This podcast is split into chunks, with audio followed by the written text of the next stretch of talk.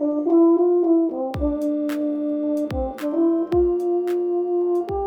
listening to You Play a What, a podcast by a musician for musicians. My name is Vincent, and I play the euphonium. Join me as I sit down with successful musicians to talk about their specialization, inspirations, and career developments.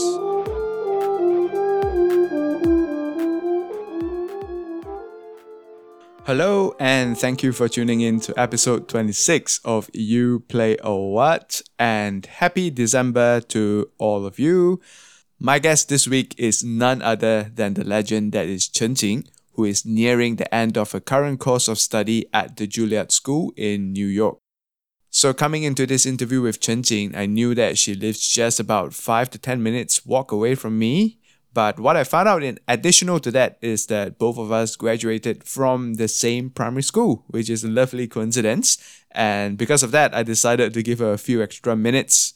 So this episode is a little bit lengthier than the others, but actually for much better reason than what I've just mentioned. In this episode, I speak to Chen Jing about her affinity with music, and we spoke in depth about her relationship with music from a very young age we spoke about her passion to bring music to less privileged communities, her emotional struggles as a composer, and her different roles that she has explored in music over the years. And of course, what is it like to be a foster cat owner for the very first time? So, lots to unpack here in this episode, and thank you once again for tuning in to You Play a What. If you like what you heard, please share it with someone that you think would enjoy this content as well. That would be very much appreciated. Enough from me now. Please enjoy this episode of You Play a What with Chen Jing.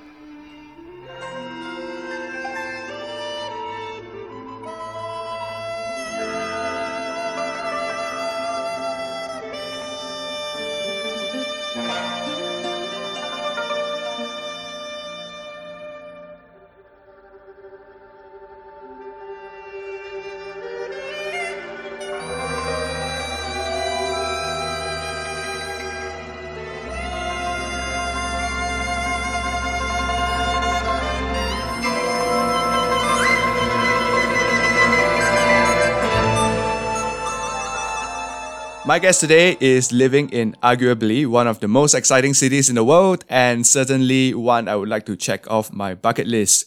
She is well versed in both Western and Chinese musical language as a composer and performer. Currently a teaching fellow at the Juilliard School, she is approaching the final semester of her current course of study at the school. Welcome to the show, Chen Jing. How are you doing today? Hi, Vincent. Thank you so much for having me on your podcast. I'm doing well, and I hope you're also doing fine. Yeah, I'm absolutely great uh, because you're on the show today. So thank you so much for uh, coming onto the show. And, you know, uh, with our interactions so far, I find you to be absolutely fascinating character and i'm really looking forward to uh, this chat today and getting to know you a little bit better so black friday just passed were you busy shopping over this shopping spectacle? Contrary to popular beliefs, I actually don't really shop at all.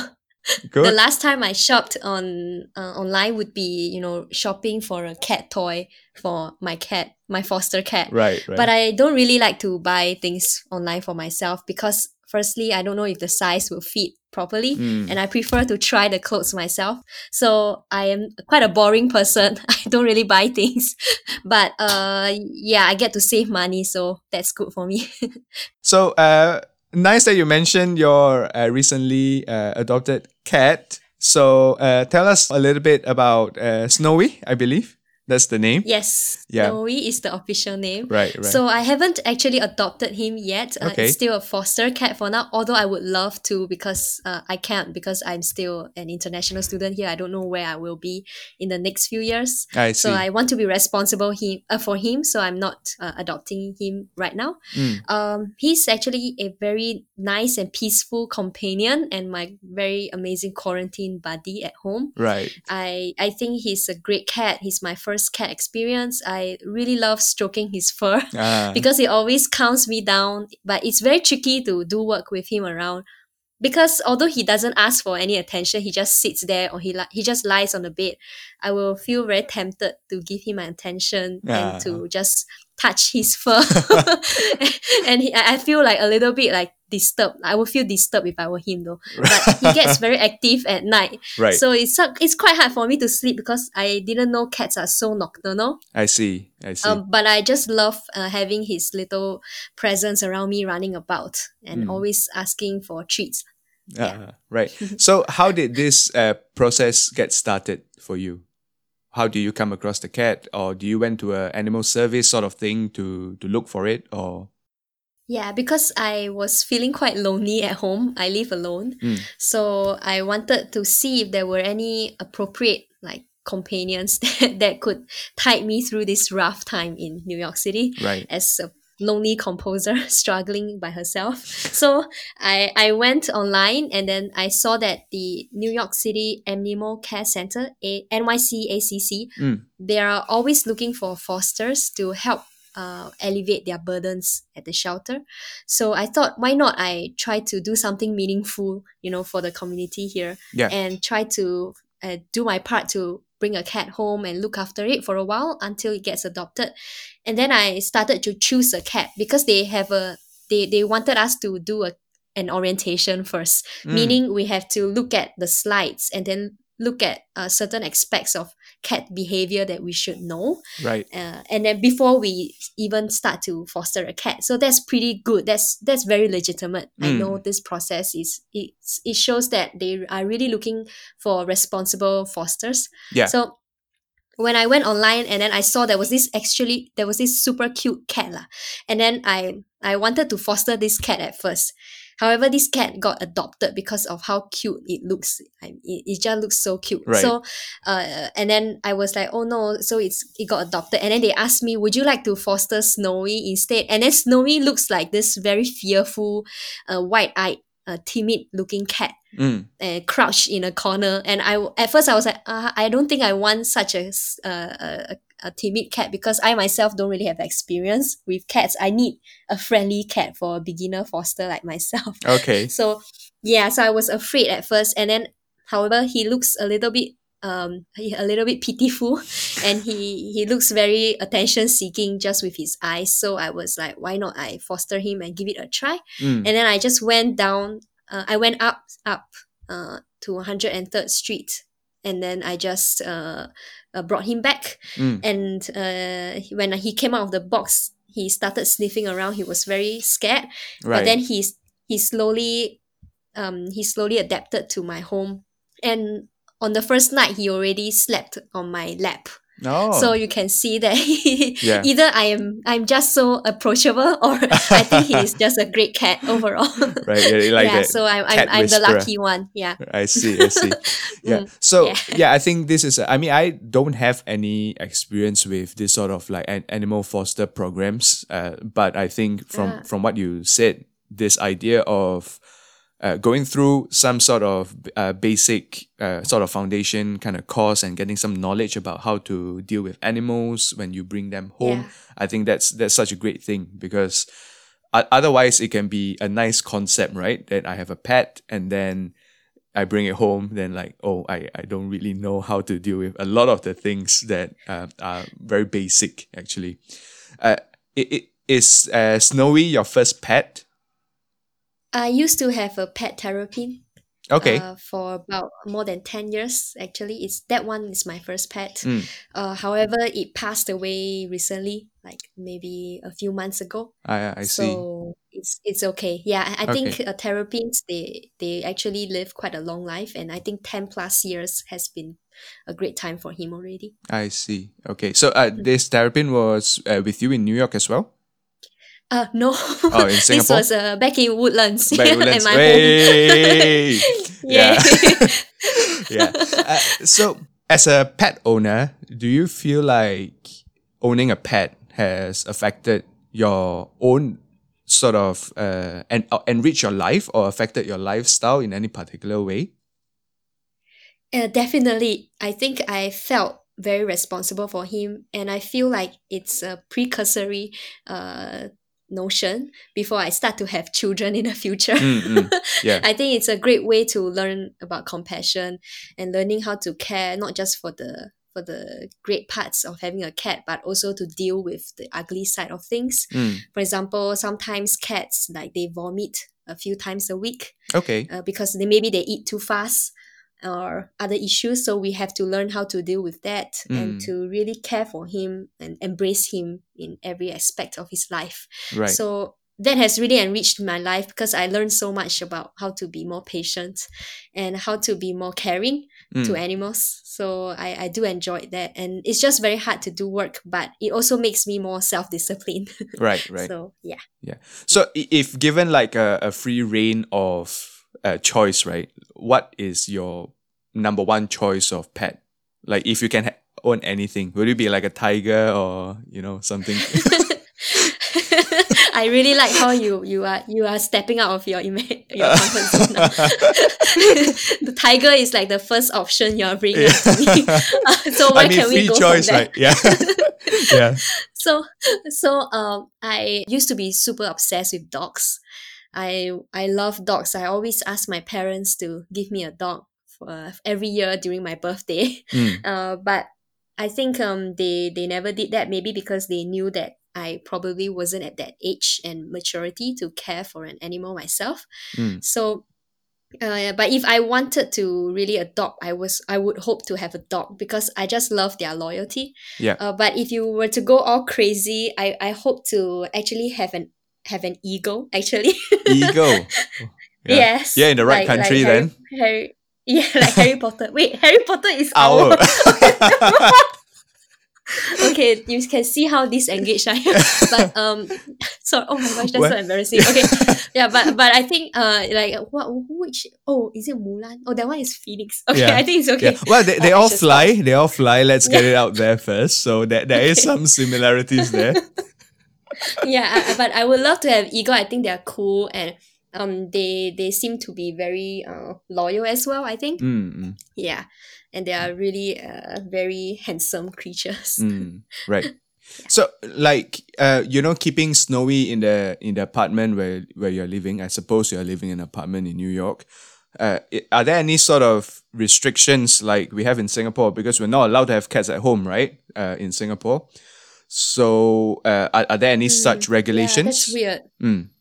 Uh, no. So before I fostered Snowy, I had to uh, inform my landlord first because it was not in the lease when I signed the apartment. It was just for myself. Mm. So I informed um, the landlord and I had to send him information on Snowy, his weight, his gender, his breed, and all that, and attach a picture to the form so that they know that I'm having a cat and what kind of cat it is. And then Mm. They will approve uh, or not. So luckily they approved and and, and there there I have it. I have a snowy with me.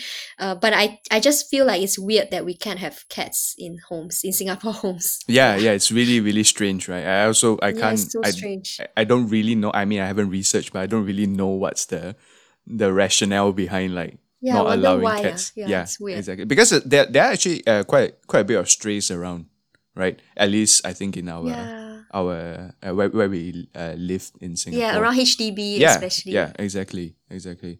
Yeah. So uh, ni- nice that you mentioned that uh, we were. I, I mean, you and I we actually sort of neighbor ish, not exactly neighbors, but we live in very close vicinity. Uh, certainly Yeah. walkable distance uh, from each other. And I know. Yeah. yeah. Uh, it's of course Woodlands well known to be an area that is not the most exciting, uh, but you know uh, we make do. But you know recently, uh, they opened up a twenty four hours ramen shop near the the Wait, MRT I, station. I, I didn't I don't know about this eh. yeah, and I think of course you know something like that really excites the residents of Woodlands because Something like that. yeah because all, all of a sudden we have like not only one but two establishments that operate yeah like 24 hours right so yeah of Yeah. course the, the queue is, is crazy but uh, it's a it's a ramen chain uh, all around singapore but th- that particular shop in uh in uh, woodlands near the mrt station is Woodlands open MRT? yeah nearby Uh, Ah, the, okay, okay. Yeah, this new like building. Yeah, so They that- should open at Marsiling MRT yeah, because that's where it is the most ulu. yeah, because Woodlands already has F Causeway Point, right? yeah, So right. Yeah, we, we have that's uh, so cool. we have 7-Eleven. We can buy sandwiches, right? So Yeah, I always go there every, at, late at night. yeah. So, uh, right. So now let's talk a little bit about your time in Juilliard and your uh, a little bit about what you have done apart from uh, pursuing your degrees, of course. So I understand that you were also part of the Juilliard Journal team and also an admission blogger for the school. So uh, can you just share with us a little bit about uh, this, how you have contributed in these two sort of publications? Yeah, sure. So I used to be a Juilliard journalist uh, last year during my first year of master's life. And for that, uh, we actually have to write a few posts a year. So when we do posts, we, we can choose the topics we want to do. Mm. So that's the liberty on our side. We can write anything we want. And so what I did was I actually um, tried to feature more of my composer friends Mm. because you know composers they are mostly overlooked. You know it's always the performers getting all the glory. Sorry. But It's you know fine, composers you know even we are, we won't ever be on the poster uh, on the posters of the school because you know what we do is very unglam. It's always at home. So uh, I tried to feature them by interviewing them for some of their projects, especially one for our National Sawdust concert about one and a half years ago. Mm. so that was a huge project for me because it was really fun to interview my friends four or five of them. And then we just um, shared about our thoughts regarding the music that we're writing and the projects we're doing. So that was great. And then i also am part of the although not really officially part but i am also involved in the juilliard chinese students association because there is Mm. no singapore students association there are Right. too few singaporeans there Mm. um, so I am involved in that uh, with the with the behind the scenes activities. So they sometimes have Chinese New Year festivities. Mm. So what I would do is I would feature them. I would take photos. So I would bring my own camera, and then I would take pictures, and then um, talk about what happened uh, for the festivals, and then to introduce the events to everyone else. So that has been quite meaningful for me. Yeah, to in, Mm. to be part of a community. Okay. And then as for the admin blogger thing, um, that one it's more uh, rigorous because they require uh, they required us to contribute like around two posts a month Mm. uh, on our lives. So they will give us a few prompts. For example, uh, can you share with us some audition tips or what has been the most meaningful part of your rehearsal process of any of your music so far? So we can just choose any topics we want and then or something more practical like how is renting in New York City like? And then we just write whatever we want Mm. based on our own experience. So that has also been very uh, interesting for me to document my life as a New York student, as a Juilliard student.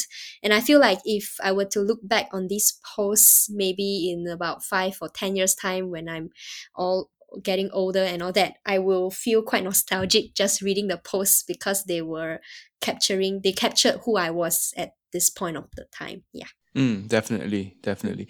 Uh, what made you interested in taking up these roles? Were you asked if you would like to join, or was it something that you seek out that you Yeah. always wanted to to be part of, like uh, you know, uh, writing this sort of publications and articles?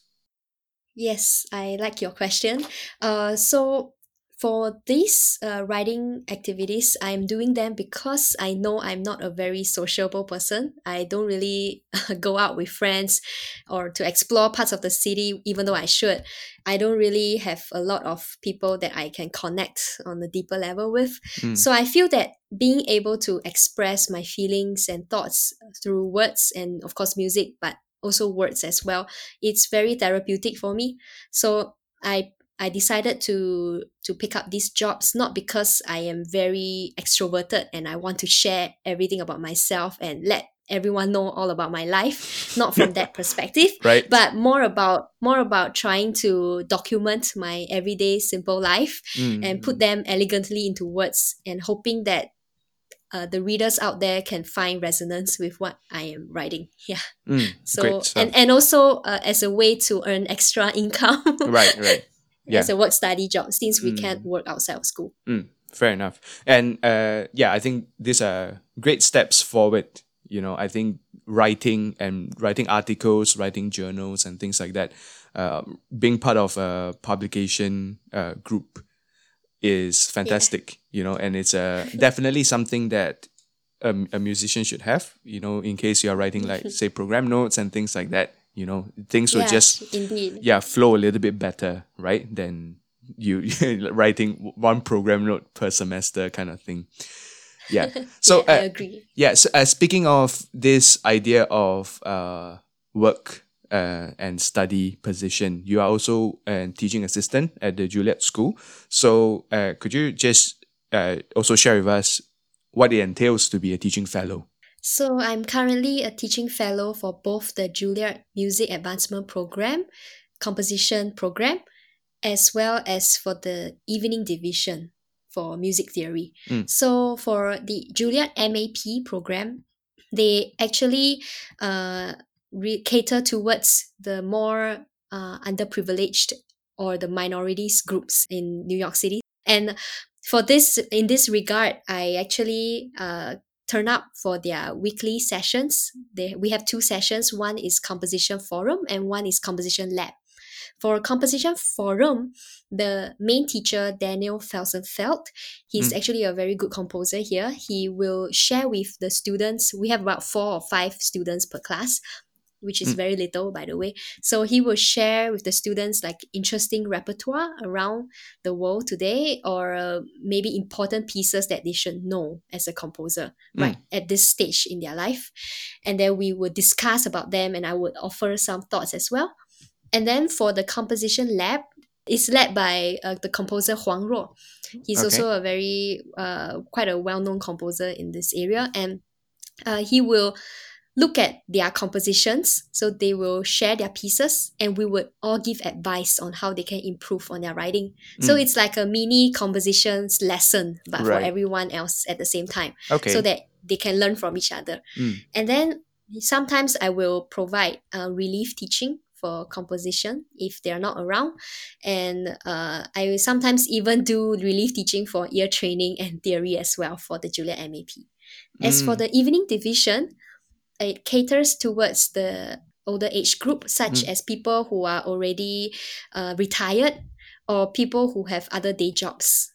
And uh, I think the age range is very diverse. It's from mid 20s all the way to 70s, even okay 70s, 80s. Yeah, so it's a huge range, and it was really fascinating so far because you know they are so hardworking even though they have their own job expectations out of music Mm. they still get to their work and they you know they still wrote so much for their theory assignments Mm. and i felt very touched because sometimes i feel like even college students they take advantage of the resources they just um, assume that everything is going to be there for them Yeah. every help is going to be offered for them when they Mm. need it but for evening division students they really really worked so hard to Mm. to in their in all their assignments and in their tests and you can see that being reflected in their questions during class they really raise amazing inquisitive questions that are that really fully demonstrate their curiosity even though their major is not music so for this class i will turn up for their class and then i will have one-to-one tutoring sessions with them Mm. and offer additional help outside of class. And then I will also do the more mundane thing, which is to grade their papers. right right So that's my expectation. I see. So, uh, with regards to the evening program, where you are sort of more kind of hands on and doing more of the work, right?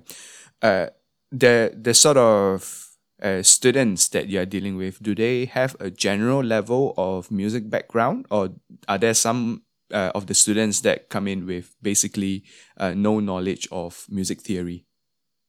Yes, there are students who come in, you know, with engineering background and they never have done anything in music in their life except for listening to a few pieces of music they like. Mm. And there are also students who are like jazz or rock players. Mm. So they are more attuned to jazz terminologies than classical uh, Roman numeral terminology, for example. Right. So they look at things in another from another perspective, and that's really interesting for me as a fellow, Mm. and to embrace everyone's thoughts. Because in music, I don't think there should be right or wrong. It's more about how uh, you can show uh, certain uh, aspects of the music through different terms, and people can learn from each other that way. I feel like that's more friendly Mm. yeah so it's very interesting to see the the broad range of students and i just admire their resilience so Mm. much Right. Yeah. Right. So, uh, as you men, you also mentioned that you do this sort of like one-to-one consultation with the students as well. So, how much val- how much do you value this sort of personalized teaching where you can communicate with the students directly in perhaps the the language or the method that would best resonate with them?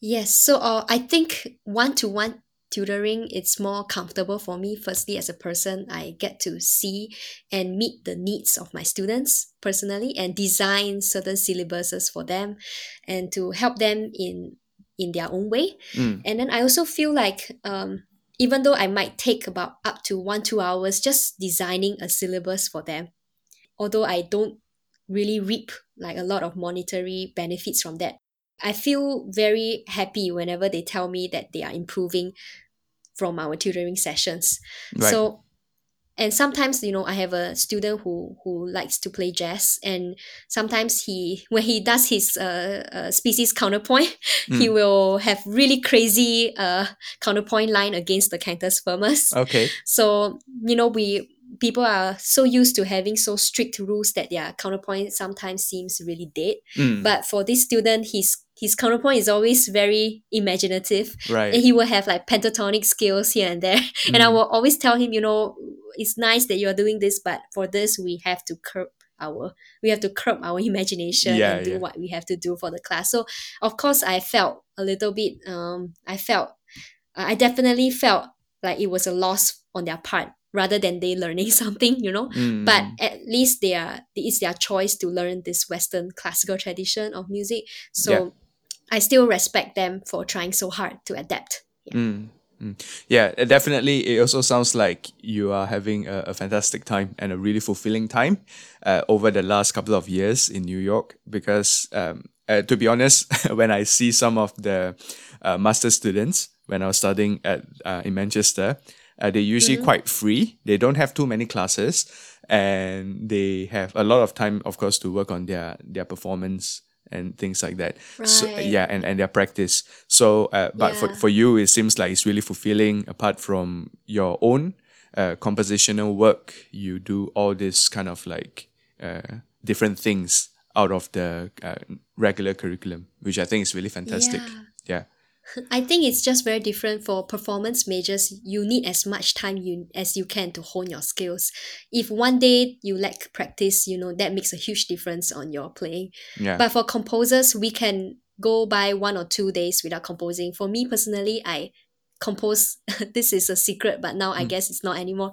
I compose like twice a week, which is very little okay. compared to all everyone else I know, and twice meaning like a concentrated, full blown four five hours. I so see. probably about ten hours a week. Okay. But other than that, I take time off and I do other stuff like this teaching fellowship and reading about music as well. Mm. So I feel like performance majors we can't really compare with composers. Yeah, they have much more expectations to deal with, and probably might lead more stressful lives than us. Yeah. Uh, yeah, uh, to, to a certain extent, uh, I don't know. Yeah, maybe a little bit, but yeah, part part of your your free time is also uh, coming onto a podcast and uh, speaking, right? So yeah, Yeah.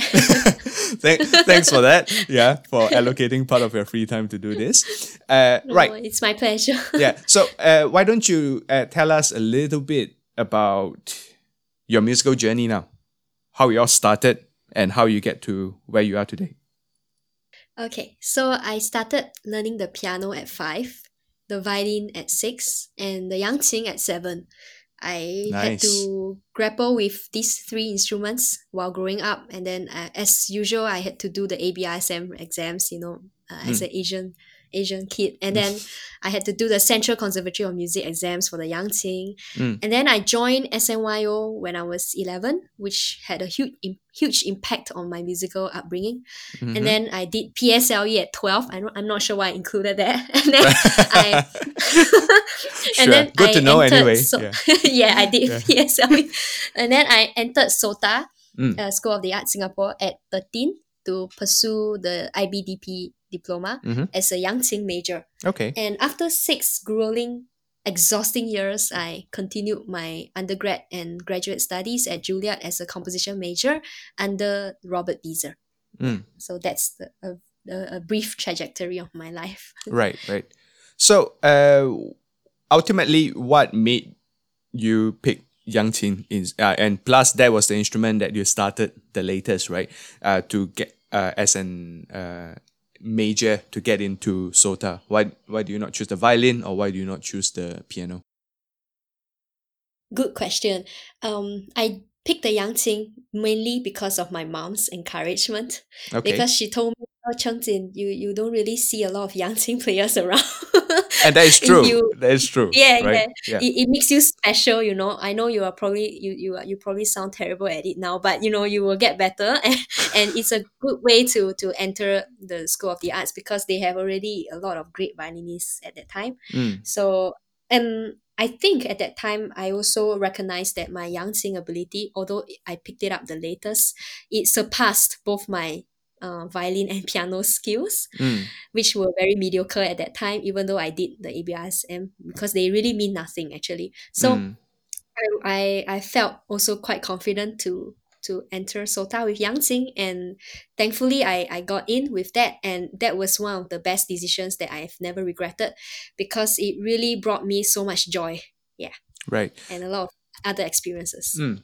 And did you feel like starting out on the piano, maybe not so much violin, or maybe the, the violin as well, did help you pick up Yangqin quicker? Wow, actually nobody has asked me this question ever before. You are the first one. Right? Uh, obviously it did because I had the basic knowledge of musical pitch, uh, and I know rhythm already. I know how to sight read music. It's just a little bit hard because when I started with Chinese music, I had to read cipher notation, the jianpu. Yeah. And for me, reading numbers was so challenging because I was so used to reading notes on the staff. Mm.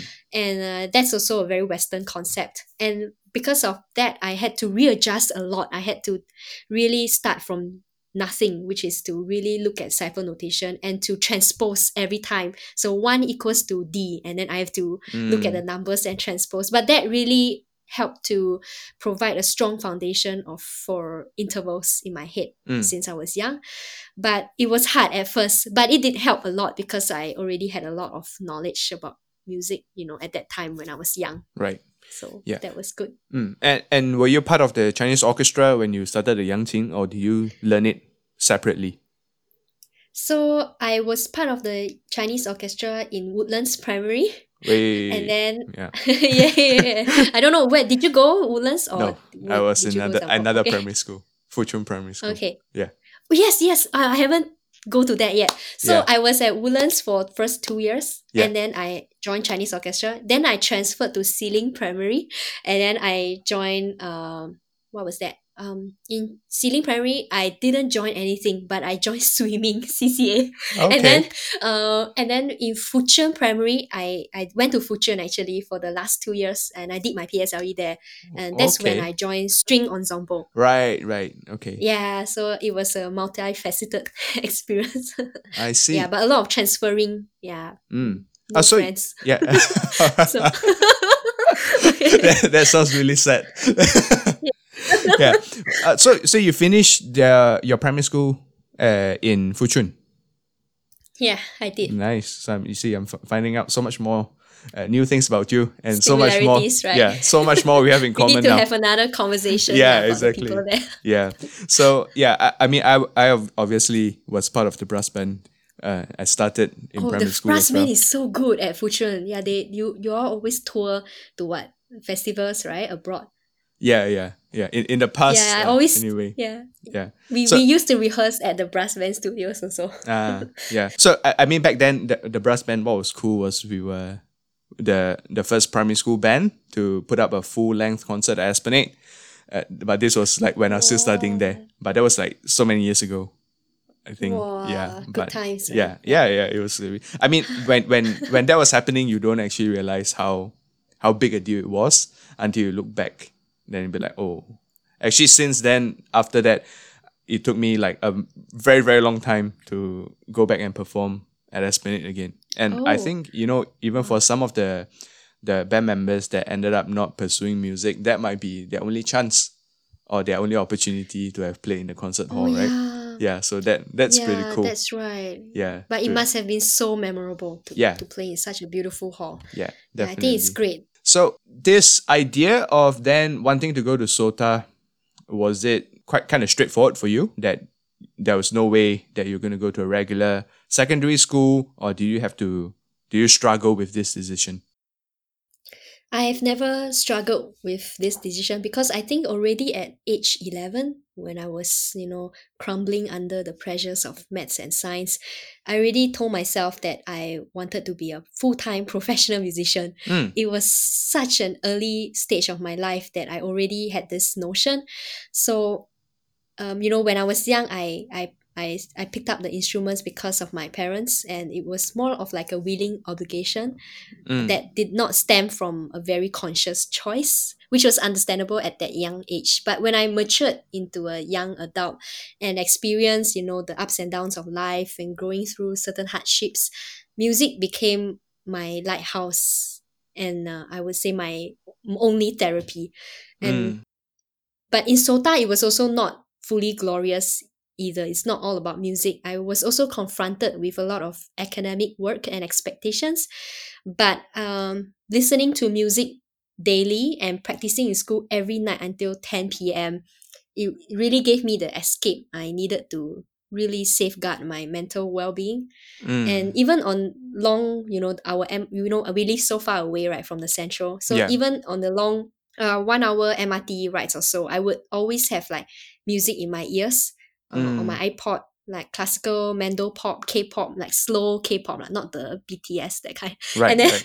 um not to i wouldn't say not to not to romanticize the harshness of the world or to euphemize it in any way but for the simple for the simple reason of soothing a very exhausted and fatigued uh, teenage soul at that time Mm, mm. so aside from having one best friend who I could share everything with, music was what could reach me deeply and comfort me uh, fully.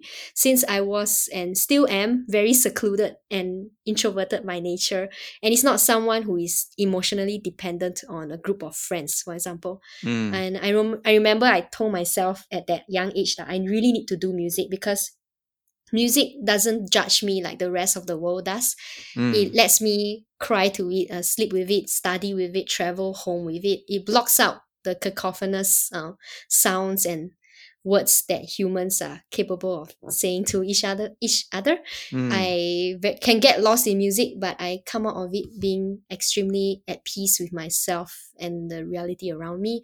And when I Mm. practice, I could go all out for hours and lose track of time. And every day I pra- practice before I did any of my other homework first. Mm. So I left the most tiring parts of my day to the homework, but not to my music.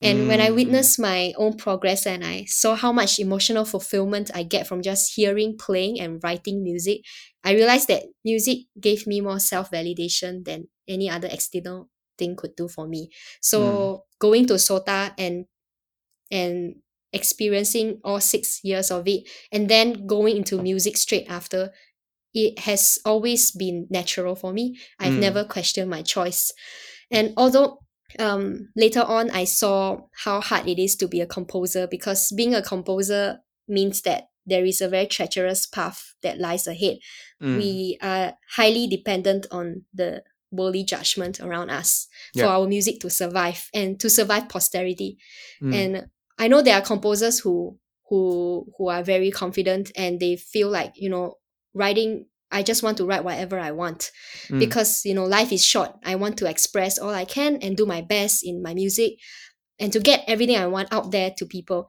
But for Mm. me, I feel like music ultimately it's an art form that is that needs to be transmitted from one place to another. It cannot it cannot be something that exists on one spot and fail to reach others. It has to reach other people. Mm. And we cannot write music without thinking of others in mind.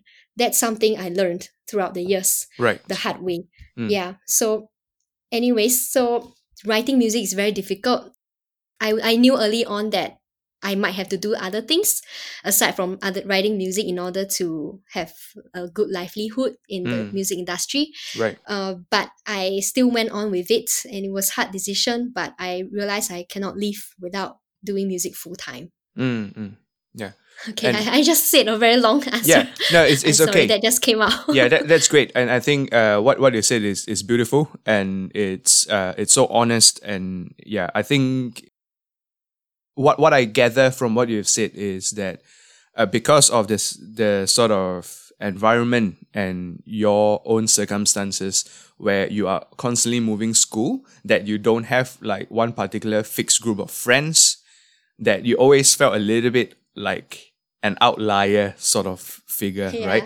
And you are interested in things that perhaps other students weren't so passionate about, right? Like music, like practicing, like, you know, uh, the art form.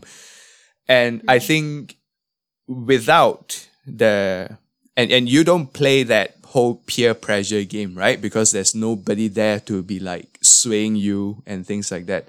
That you really have like a mind of your own and that you are not afraid to make a different decision from your friends or anyone else. Because Mm. I, I think at, at a young age, perhaps if you had a, a very, a, a more kind of like uh, developed social circle, you might not have picked SOTA because you might have been like, oh, I just want to enter the, the, the school Yeah, that my friends, right, are, are attending. So you might, that might have affected the way you thought about music and stuff like that. But I think because of your own circumstances, yeah, it, it made it really clear that you're not afraid to be different. You're not afraid to think differently from other people. And I think whatever you said as well, I think everybody can gather quite clearly that you, you have absolutely no problem doing the things that you believe in rather than, Mm. yeah, sticking to a, to a norm, I think. I guess yeah. Yeah. I have to thank music for for for giving me this chance to be myself. yeah and uh, yeah I, I think it's great you know uh, at the end of the day in our own uh, as an artist right as someone that is like creating things and putting our work out there uh, like you said you want to make work that people would engage with you want to make works or create works that uh, people would uh, be able to resonate with and relate to but at the same time uh, it needs to be original right otherwise we we also struggle in a in a completely different way if uh w- the, the work that we put out is not necessarily like original. Mm. yeah. But yeah but thanks thanks for that. And I, I really really appreciate uh what what you have said and, and your answer. And mo- moving on from from sota now as, as you near towards the end of your your studies there what was going on in your mind like in terms of what is the next step for me? What were the the options in front of you?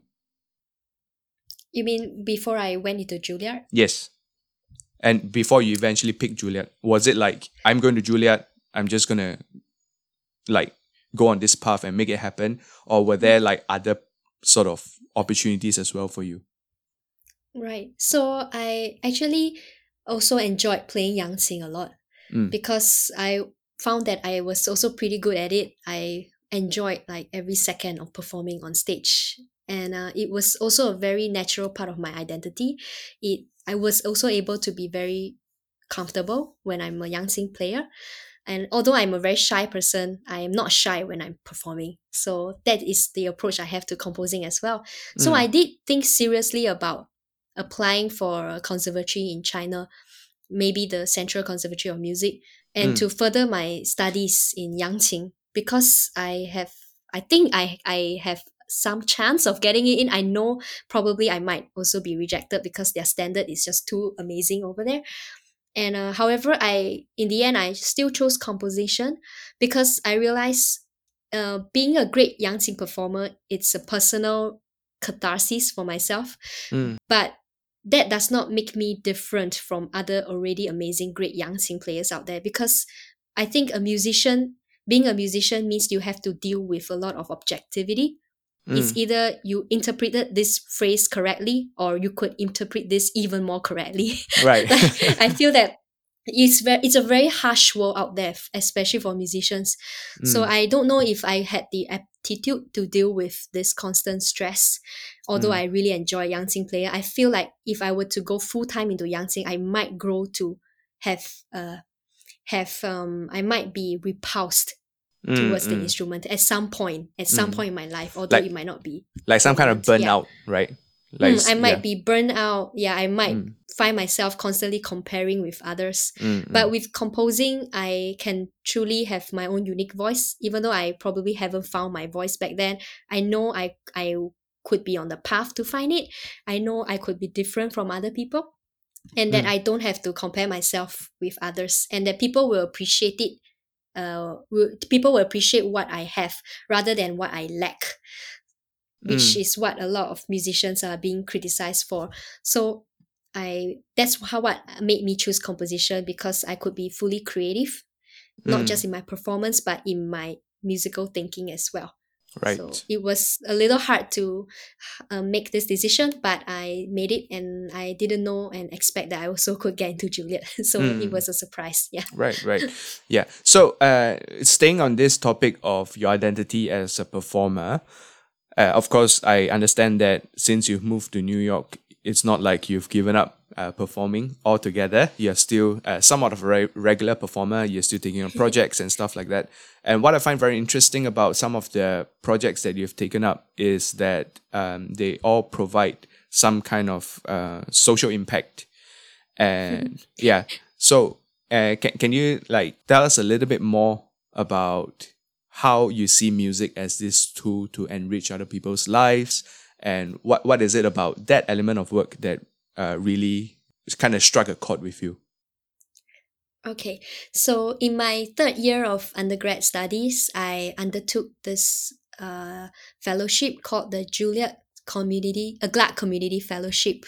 So this fellowship means that uh, we have to perform 12 times a year Mm. in various hospitals, clinics, and also senior centers, or even children hospitals or orphanages around New York City for a year. So I uh, roped in my best friend Tengku Irfan on the piano, Mm. and uh, we just played for various places. And I would say that is one of the most meaningful and humbling experiences I ever had as a composer in my life because you know composition is very solitary. So to be able to go out and play for people, it's very healing for me. Mm. And to play for the common public, you know, not the concert paying ones, but the people who are struggling, especially people who are in pain mentally and physically, it really reminded me that music, which is created by humans, should serve humanity. And secondly, music should never be used as a self aggrandizing venture where you feel all self important and stuff Mm. and that also influenced my own attitude to composing as well because even though self-expression ought to be valued and treasured we as composers must never extricate ourselves from the communities around us i Mm. believe that if the music i write fail to speak to at least one person out there that means i must have failed as a composer so for the 12 performances of for the Gluck fellowship uh, we as a Yangqin piano duo we arranged pleasant and fun music from the classical rap such as rossini's um, thieving magpie overture Mm. brahms intermezzi um, movements from saint-saëns carnival of animals Right. and then we also played uh, popular classics such as the Piazzolla's uh, Histoire du Tango nightclub 1960 uh, American spirituals, you know, and Disney songs even, and also music from our own, own culture. Like Irfan is Malay and he is Mm. from Malaysia, so he he suggested Getaran Jiwa by P. Mm. Ramlee, Mm. and then I suggested Teresa Teng's The Moon Represents My Heart, which is Mm. the iconic song. So Yeah. uh, they all really enjoyed it. It was very gratifying to see them looking visibly excited and relaxed during our performance. I remember one time we played at the Lighthouse Guild, which is an organization for the visibly impaired and blind. Mm. And after we finished playing, they all came over and queued up and to touch the strings of my yangqin in Mm. great sense of awe and wonderment because they have never heard it sound before or even felt it before. Yeah. So that scene it's still in my mind today. It seems Mm. like it's only yesterday that they were there touching and feeling every single string of my instrument. And Mm. After we played, one person even came up and told us that he used to play piano. And at the encouragement of his friends, he came up to play a Chopin waltz. And Mm. he asked me if I could improvise harmonies on the yangqin underneath his part. Right. You know, it was my first time hearing this waltz. I never knew about this existence. So, you know, I also learned from them. and I sounded quite terrible because I I didn't know the piece, but I did my best to intuitively match his beautiful play. Mm. And afterwards, everyone applauded and cheered. And I cannot describe to you how emotional we felt at that time, knowing Mm. that we have made someone's day with the music we shared with them. That was Mm. truly one of the most transformative experiences, really, for me. It was just so rare for me to have this kind of intimate connection with an audience, but I'm so glad that I could still achieve that through regular performance. Mm. I totally didn't mind carrying my young yangqin to each of these uh, 12 places because Right. the audience are always so supportive and the conversations we have with them after our program are very heartening and motivational. And Mm. even if we can't provide a permanent solution to the various problems they are having on their own, at least we shared many great afternoons together through Mm. a collective music experience. Mm. Yeah. Yes, so that, that sounds absolutely wonderful. So I, I know um, this is one of these moments, right, where podcast fails is that uh, you are speaking and I'm just like nodding along with you, agreeing, Oh. but you can't see that. Thank you yeah, so much for yeah. listening. but but it's absolutely beautiful the the things that you say and uh, particularly as performers as musicians really our music needs to connect with people and not just connect with Indeed, ourselves yeah. right? It's not indeed. yeah it's not just like you go up and then you learn a, a 20 minutes concerto and then you pat yourself on the shoulder and say oh job well done. I just played a really Yeah. difficult piece. Uh, but it's really about this sort of like human connection where people can you can start conversation right? So for example someone that hasn't played the piano for many years can come up and say that oh you know i used to play the piano and i can play this waltz and, and things like that. And, and i think these moments are really very very precious you, I, I have a question for you and that is uh, i also understand that in singapore we also have programs like that where uh, groups would uh, go into hospitals and uh, different uh, sort of uh, venues to perform for uh, this uh, lesser privileged people. Mm. Would you say like the choice of music for these different groups need to differ a little bit because you have uh, some of this? Uh, I, I would if I could brand this as more sort of like uh, classical repertoire, right? So things like you know opera overtures and stuff like that. And it, can I can I assume that by default the people that you're playing for generally has a a slightly better understanding of Western classical music as compared to you know our uh, Singaporean citizens who perhaps don't find that classical music is something that they kind of grew up with uh, or exposed to.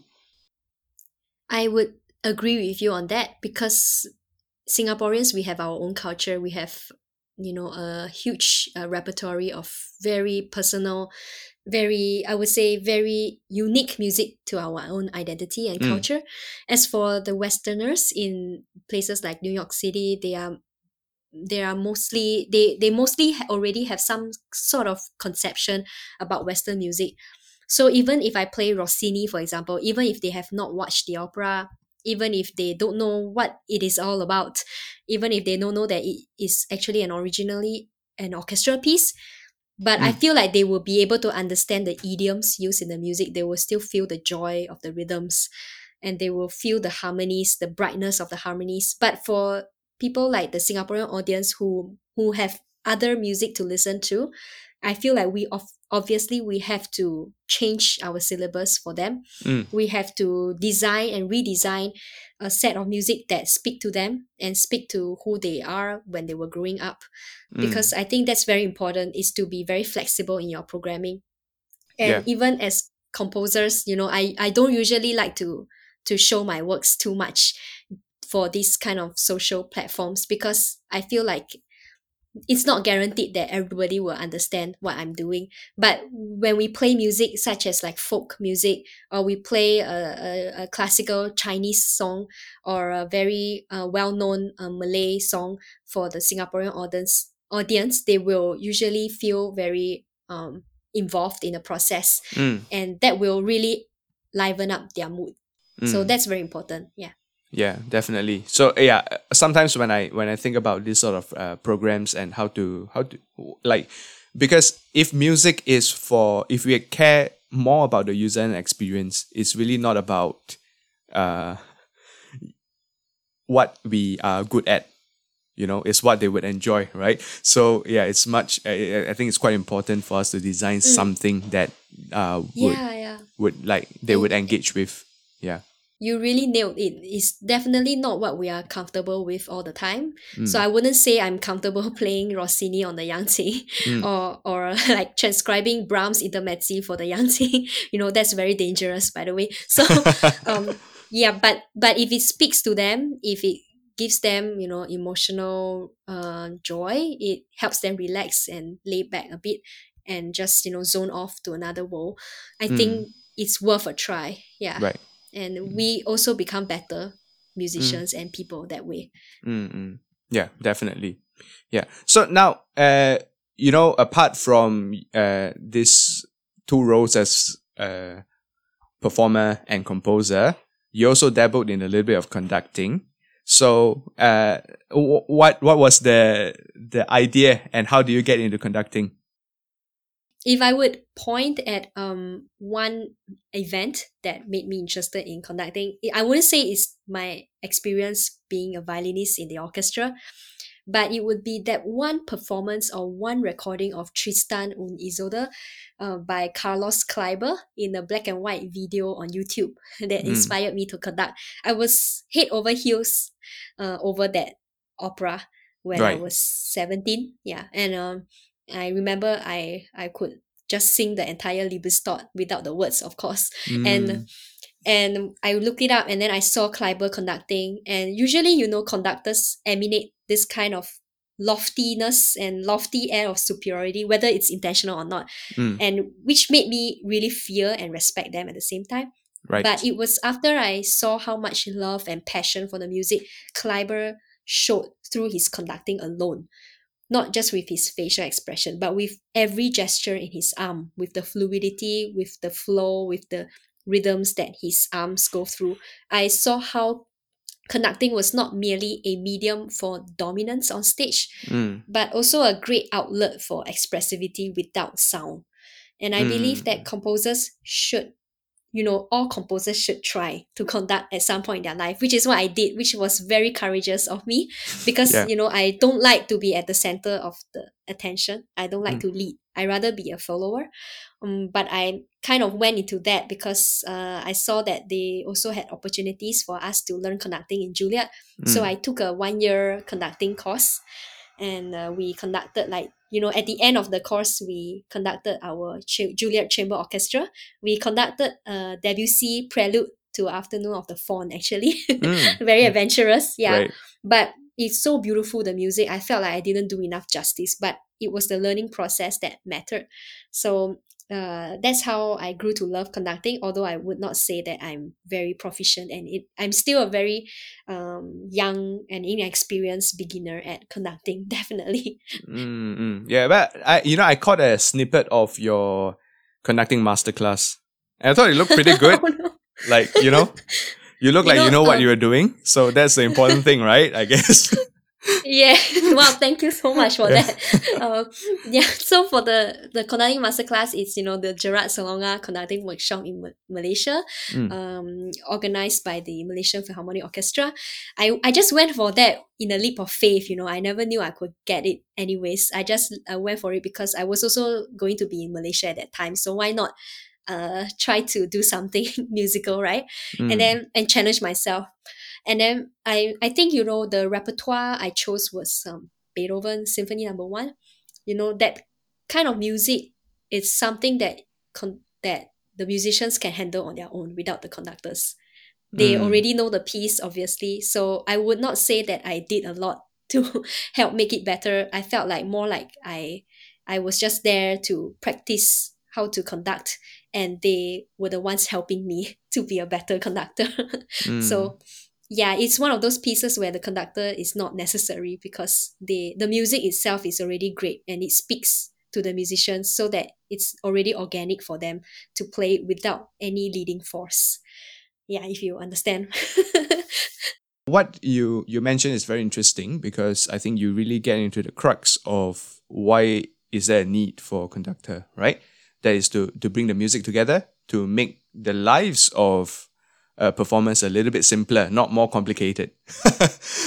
yes yeah, I, I mean, I, I I don't know if you is have that a guilty laugh well, I, I mean, uh, sometimes it's me. I don't know. Maybe with my uh, primary school kids, right? I make life more difficult for them. Yeah, but also uh, definitely uh, sitting in in uh, ensemble. There are times that you play under certain uh, conductors, and it just it works like magic, right? Everything is so easy, and then you play under some other composer uh, conductors, and you feel like, hmm, perhaps like I, I really have to focus. I really have to do certain things to make sure that I am like right smack on the beat.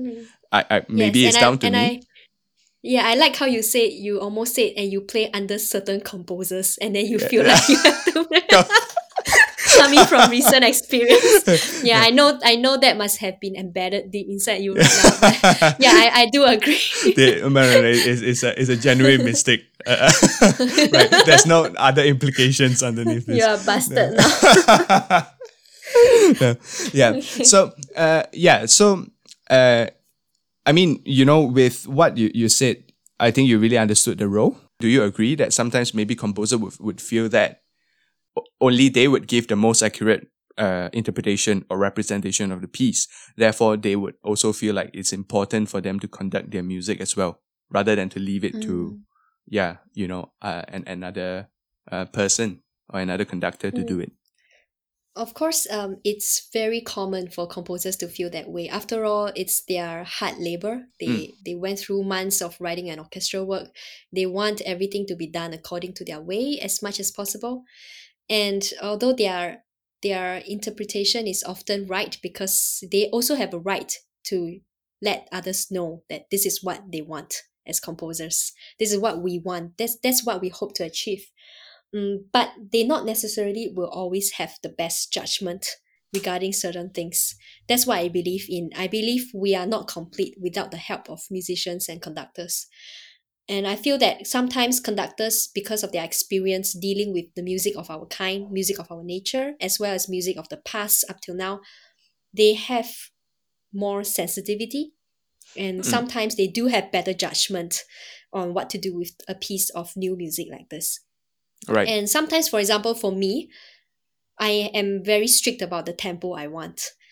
Mm. I feel like maybe this is what most composers feel as well. Like we kind of have a certain uh, expectation for tempo. Like Bartok in his string quartets, he's very particular about his tempo markings, Mm. and he says that nobody must alter his tempo markings. And he even know he even wrote uh, wrote out the the speculated duration at the end of the work. Like, oh, I want this to be ten minute long, or or eleven point five minute. So it's Mm, mm. very precise Right. yeah Right. but i'm not that kind of person i believe that when things have to change they have to change because of the human aspect Mm. and uh, because you know it's not all about ourselves music is also concerning uh, of others opinions and we have to respect each other and choose uh, the best one the most feasible one it's like playing chamber music you know not only the first violinist's uh, opinion matter or the person who chose the work his opinion must matter all the time. It's also the thoughts of all the players involved, even if the player is just playing an accompaniment part. So Mm. I believe that sometimes we have to rely on the conductors for help and we must not be afraid to ask for help. Because sometimes composers they don't want to lower their face to ask for help because they feel like you know they are the most uh, mighty they they they are the most uh, noble of all. They are the ones who created a music for them to play you know. Everyone should listen to them. Yeah there are people who still think that way but i feel like really we need to have conductors to guide us better. And uh, of course, if the comp- conductor's interpretation is so far off from ours, we will, you know, nudge them and we'll be like, okay, so but this is just not how I hear it. Mm, And mm, if the mm. conductor is good and sensitive, the conductor will adapt and find the right compromise. So music is really all about compromising different Mm. opinions, right? Yeah. So, but there should not be one person or one party that always insists in every occasion. That would Mm. be uh, risky for Yeah. the future of music. Yeah. For sure, definitely. Mm. Yeah, and probably if there's only if there's one person that's that that's that behaves like that, uh, in a group, that that group won't be around for too long, right? Yeah, Yeah, definitely. yeah. So you know, you've like we so far in our conversation, you've been doing like you've done so many things, right? Uh, we talk about your performance. We talk about you uh, as a teacher and in the sort of education line of work. We talk about you as a conductor. Yeah, what is that aspect of the work, uh, of your work that you enjoy the most? Oh, enjoy the most. Yeah. Um, I really have to pick one. Uh, yes, to make it a little bit more more interesting, right? okay. Yeah. yeah, if, if, if Okay. there's like, yeah. I, I mean, yeah, j- just something that you enjoy the most. Um, if Yeah. I have to say one that I enjoy the most, it would have to be performing actually. Mm. Because um, after all these years, really, of uh, being a a composer, a musician, maybe sometimes a teacher and a wannabe conductor, uh, nothing beats the feeling of creating music spontaneously on the spot by myself or with a group of friends, and also be in full, unfiltered contact with the listeners. Like we don't put on filters, the music can be imperfect, but it is true and genuine at that moment. Mm. I used to think that stage anxieties and performance issues will really negatively impact both the music making and the music listening experiences to the point that music that the music will become disfigured and should not mm. even be played at all by the performer. But however, over the years I feel that all of these can be conquered. And even with some imperfections, the music I play and perform on stage will still have an immediate effect on those around me Mm. although composing is great, it ultimately brings me sometimes um, the most depressive states of mind. And when I entrust my hard work to musicians, the music largely becomes theirs, actually. And I have very little control in its eventual delivery, other than a few words or advice that I can offer during the rehearsal process. Mm. And this huge uncertainty will never resolve throughout my life as a composer. And it actually intimidates me more than the mistakes I might make during a performance on stage. Mm. Uh, Okay. Personally, I, I would feel more delighted and fulfilled playing music with other people. And Mm. to be part of a collective experience and witnessing other people's reactions to it, rather than indulging and reveling in the sonic milestones or harmonic uh, universe that I have achieved in my own music every time it is successfully performed. So I'm not so Mm. much of a self-important composer. Mm. I, I actually whenever I submit a piece of work, I feel very demoralized because I don't know how it will turn out. So Mm. it's very important to for me to hear how it turns out. But for now, I think I can still compose and do my part to add to the repertoire of the world today until I run out of creativity one day, which I feel is coming soon, by the way. But no, come on. performing is the best for me. Okay, okay. I feel like yeah. performing, I I can truly, I can truly you know forgive myself after every performance. But if I write a work that disappointed people, if I write a work that disappointed myself in the end, I can probably never forgive myself for that. Mm. Wow, that that's very very interesting. What what you've just mentioned. and, it and- became pretty dark.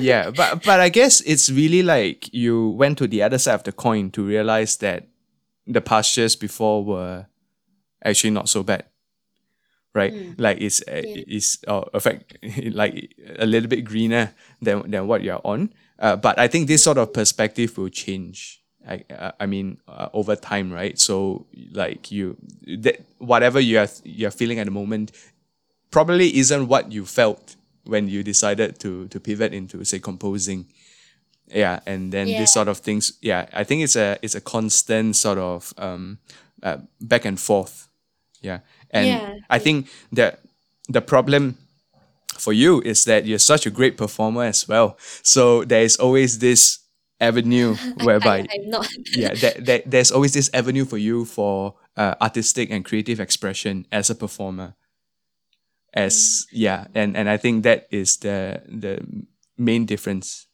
and yeah, of course they're all interrelated. Yeah. yeah and of course that there's no reason why you can't be both uh, i think you can absolutely Oh. be both yeah but uh, Thank you so much. yeah but perhaps you know yeah but in the in, in environments such as new york perhaps uh, the, the yangqin opportunities are a little bit more uh, kind of limited as Yeah, compared it is. to I have to put it aside for now and focus on writing and Yeah. studying. yeah as compared to you know when when you are in singapore or yeah and then i think yeah. once once you have a, a, a place that you are more kind of fixated and fixed could be here could be elsewhere then things can grow again i think once you have some sort of idea that you're going to be there for for a little bit longer then you can slowly you know uh, do more performances and and all these things and i think it's always very yeah. interesting because it's like a it's a it's a different instrument isn't it as compared to most of the western instruments that you see over there Yeah. so um, now let's bring us back to the the beginning of your studies in in Juilliard now. Juilliard is I think by far the most famous conservatory in the world, right? Uh, when you talk to a talk to a layperson, they would also uh, know oh Juilliard that that school in New York or that the school that appeared in that particular movie like August Rush or or whatever. Oh yeah, it's everywhere. Yeah. So uh, bring us back to the day that you received news that you are accepted into the school. What was it like for you? Wow.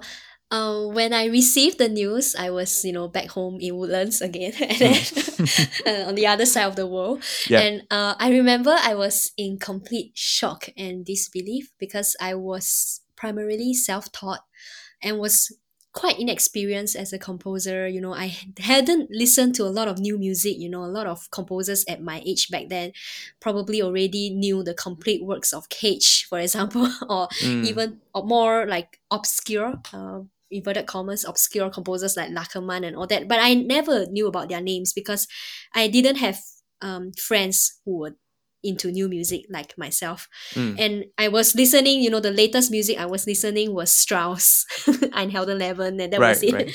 And I had only been writing intermittently for two to three years.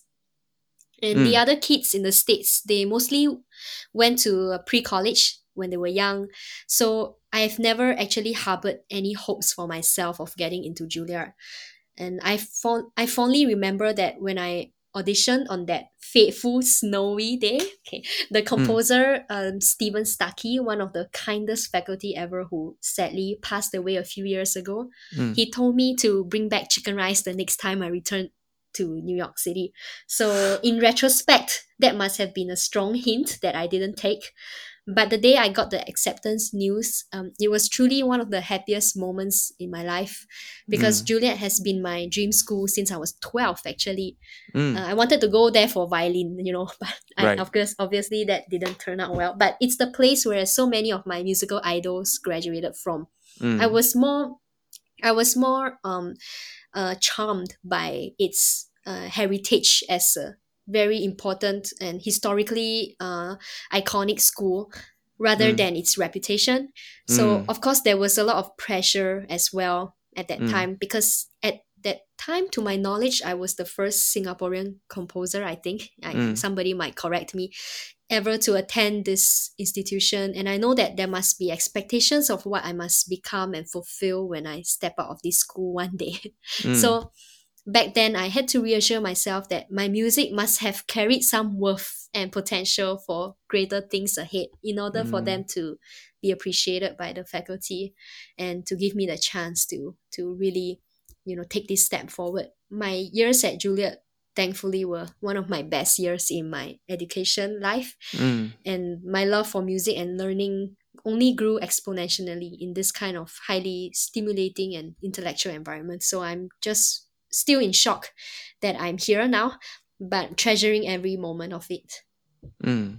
Yeah. And so during your uh, compositional uh, or your during your audition, you uh, obviously like you mentioned, you flew into New York to do the audition. Were you by yourself or were you with family? And what what do you have to do during the audition? Wow, okay. and um, I was with my father. We went there, just the two of us, and uh, it was snowing heavily. I remember it was really my first time seeing snow. It's uh, really gorgeous. Mm. Uh, what I had to do was Do you still feel the same way about snow now? Do you still yes, feel the every single moment it feels like first time. Or Right. sounds so romantic. yeah. yeah? So the, the the Korean pop song starts to play, right? Yeah, yeah, yes. hey, you know, you know, Winter Sonata. Uh, yes, the- yes. Yeah, yeah, yeah. All Yeah. the old school Korean drama. Yeah, I Yeah. really love snow. I think it would be my favorite uh seasonal um what would you call it? Seasonal change. Yeah. Mm. So it's just really beautiful. yeah, Woodlands not the place for you then. Woodlands will always be my home. Yeah, I grew up there. Right, right. we we have to we have to meet up in Woodlands one day. For sure. It will be sure. very fun. Yeah. yeah, definitely. So back to back to Juilliard. Mm. so I had to sit through a three hour theory paper. Hmm. Uh, you know, you know, the last time I sat through a three hour paper would be during the IB exam for music. And this time it's a three hour purely theory paper. You know, I'm tested on species counterpoint, even though I've never learned it before. And then tested on all kinds of harmony and have to write my own progression and all that. So it was hard and very tough.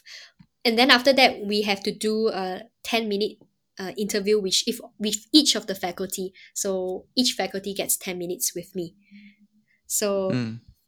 So that one was pretty grueling because they listened to my music and I just sat there. I didn't know what they felt back then. So it was one of the hardest um, interviews I had to go through.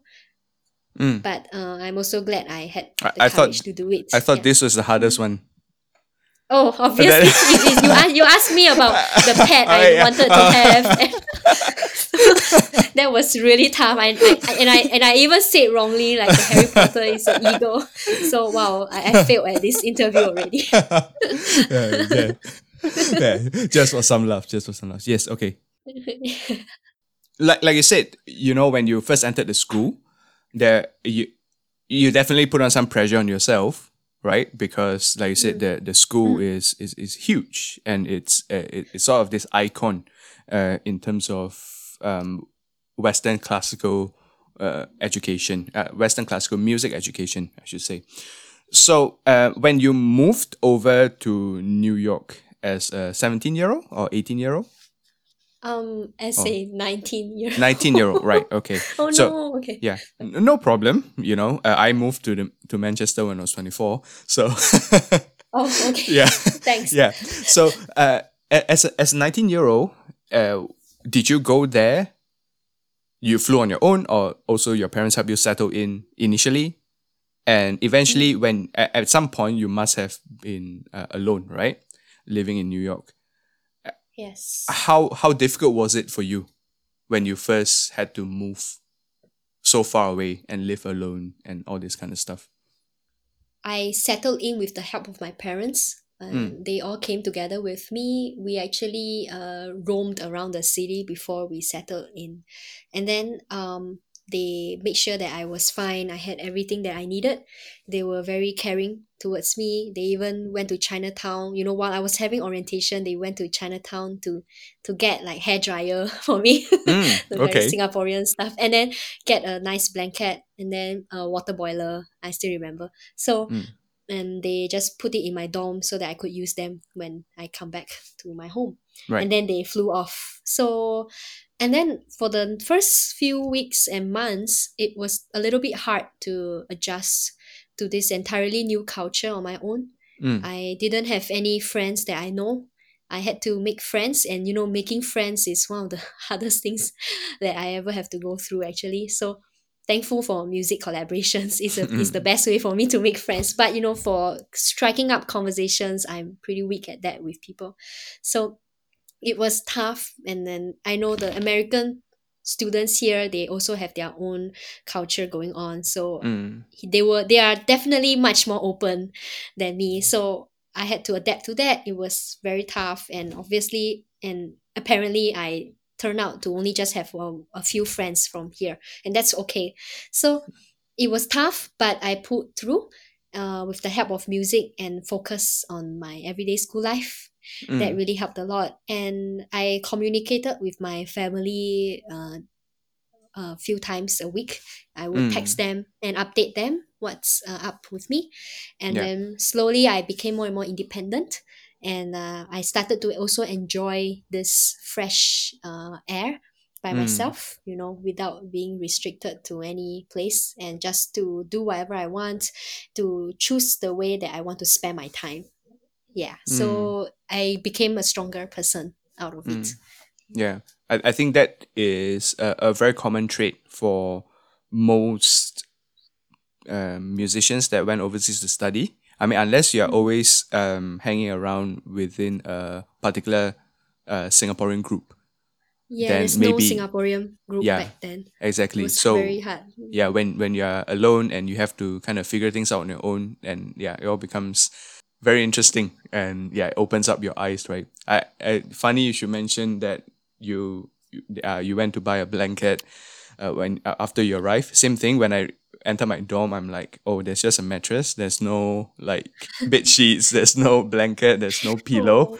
And then yeah, I had to then head out to to buy them. Otherwise, you yeah, yeah, and- you have yeah. to you supply these yourself exactly exactly right uh, so it's great right i think you you left for new york such a different place at a very young age do you have any advice for young musicians that are going overseas to study.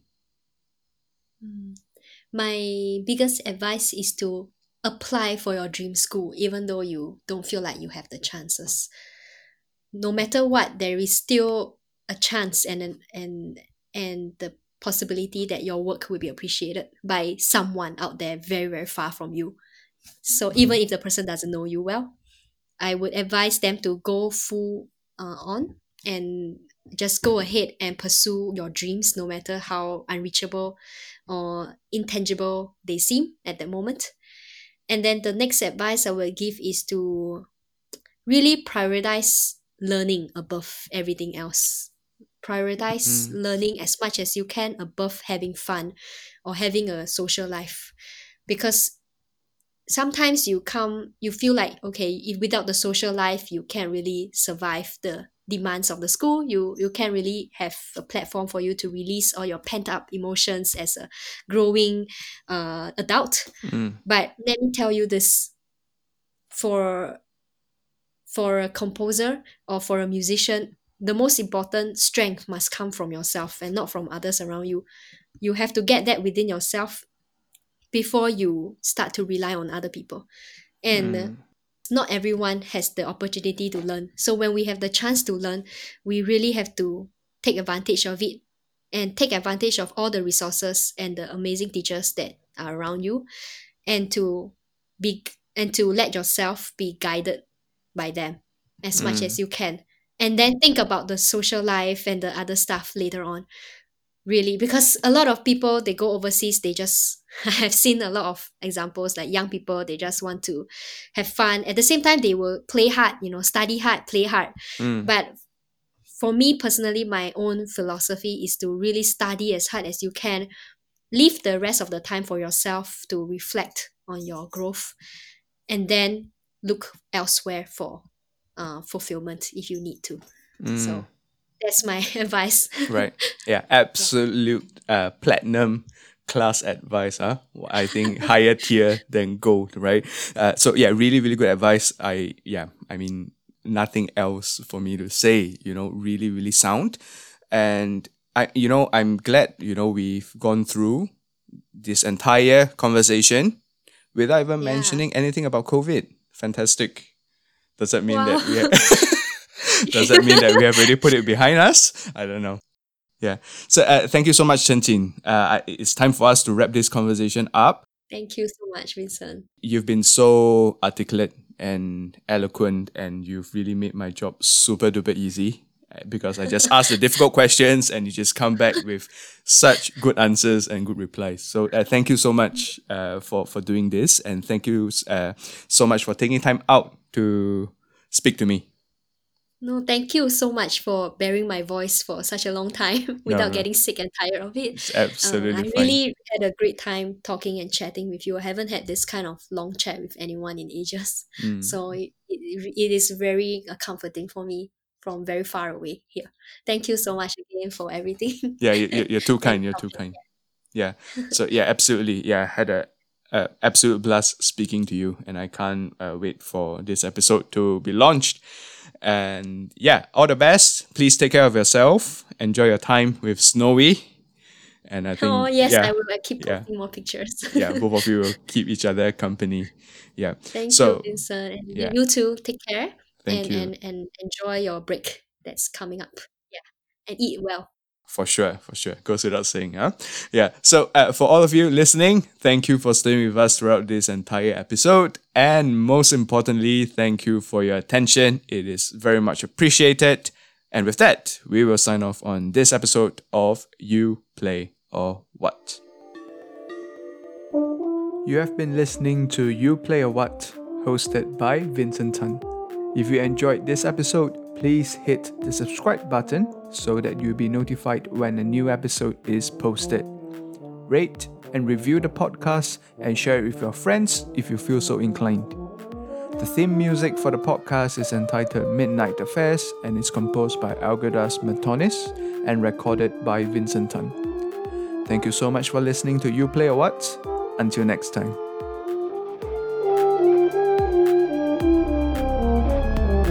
Thank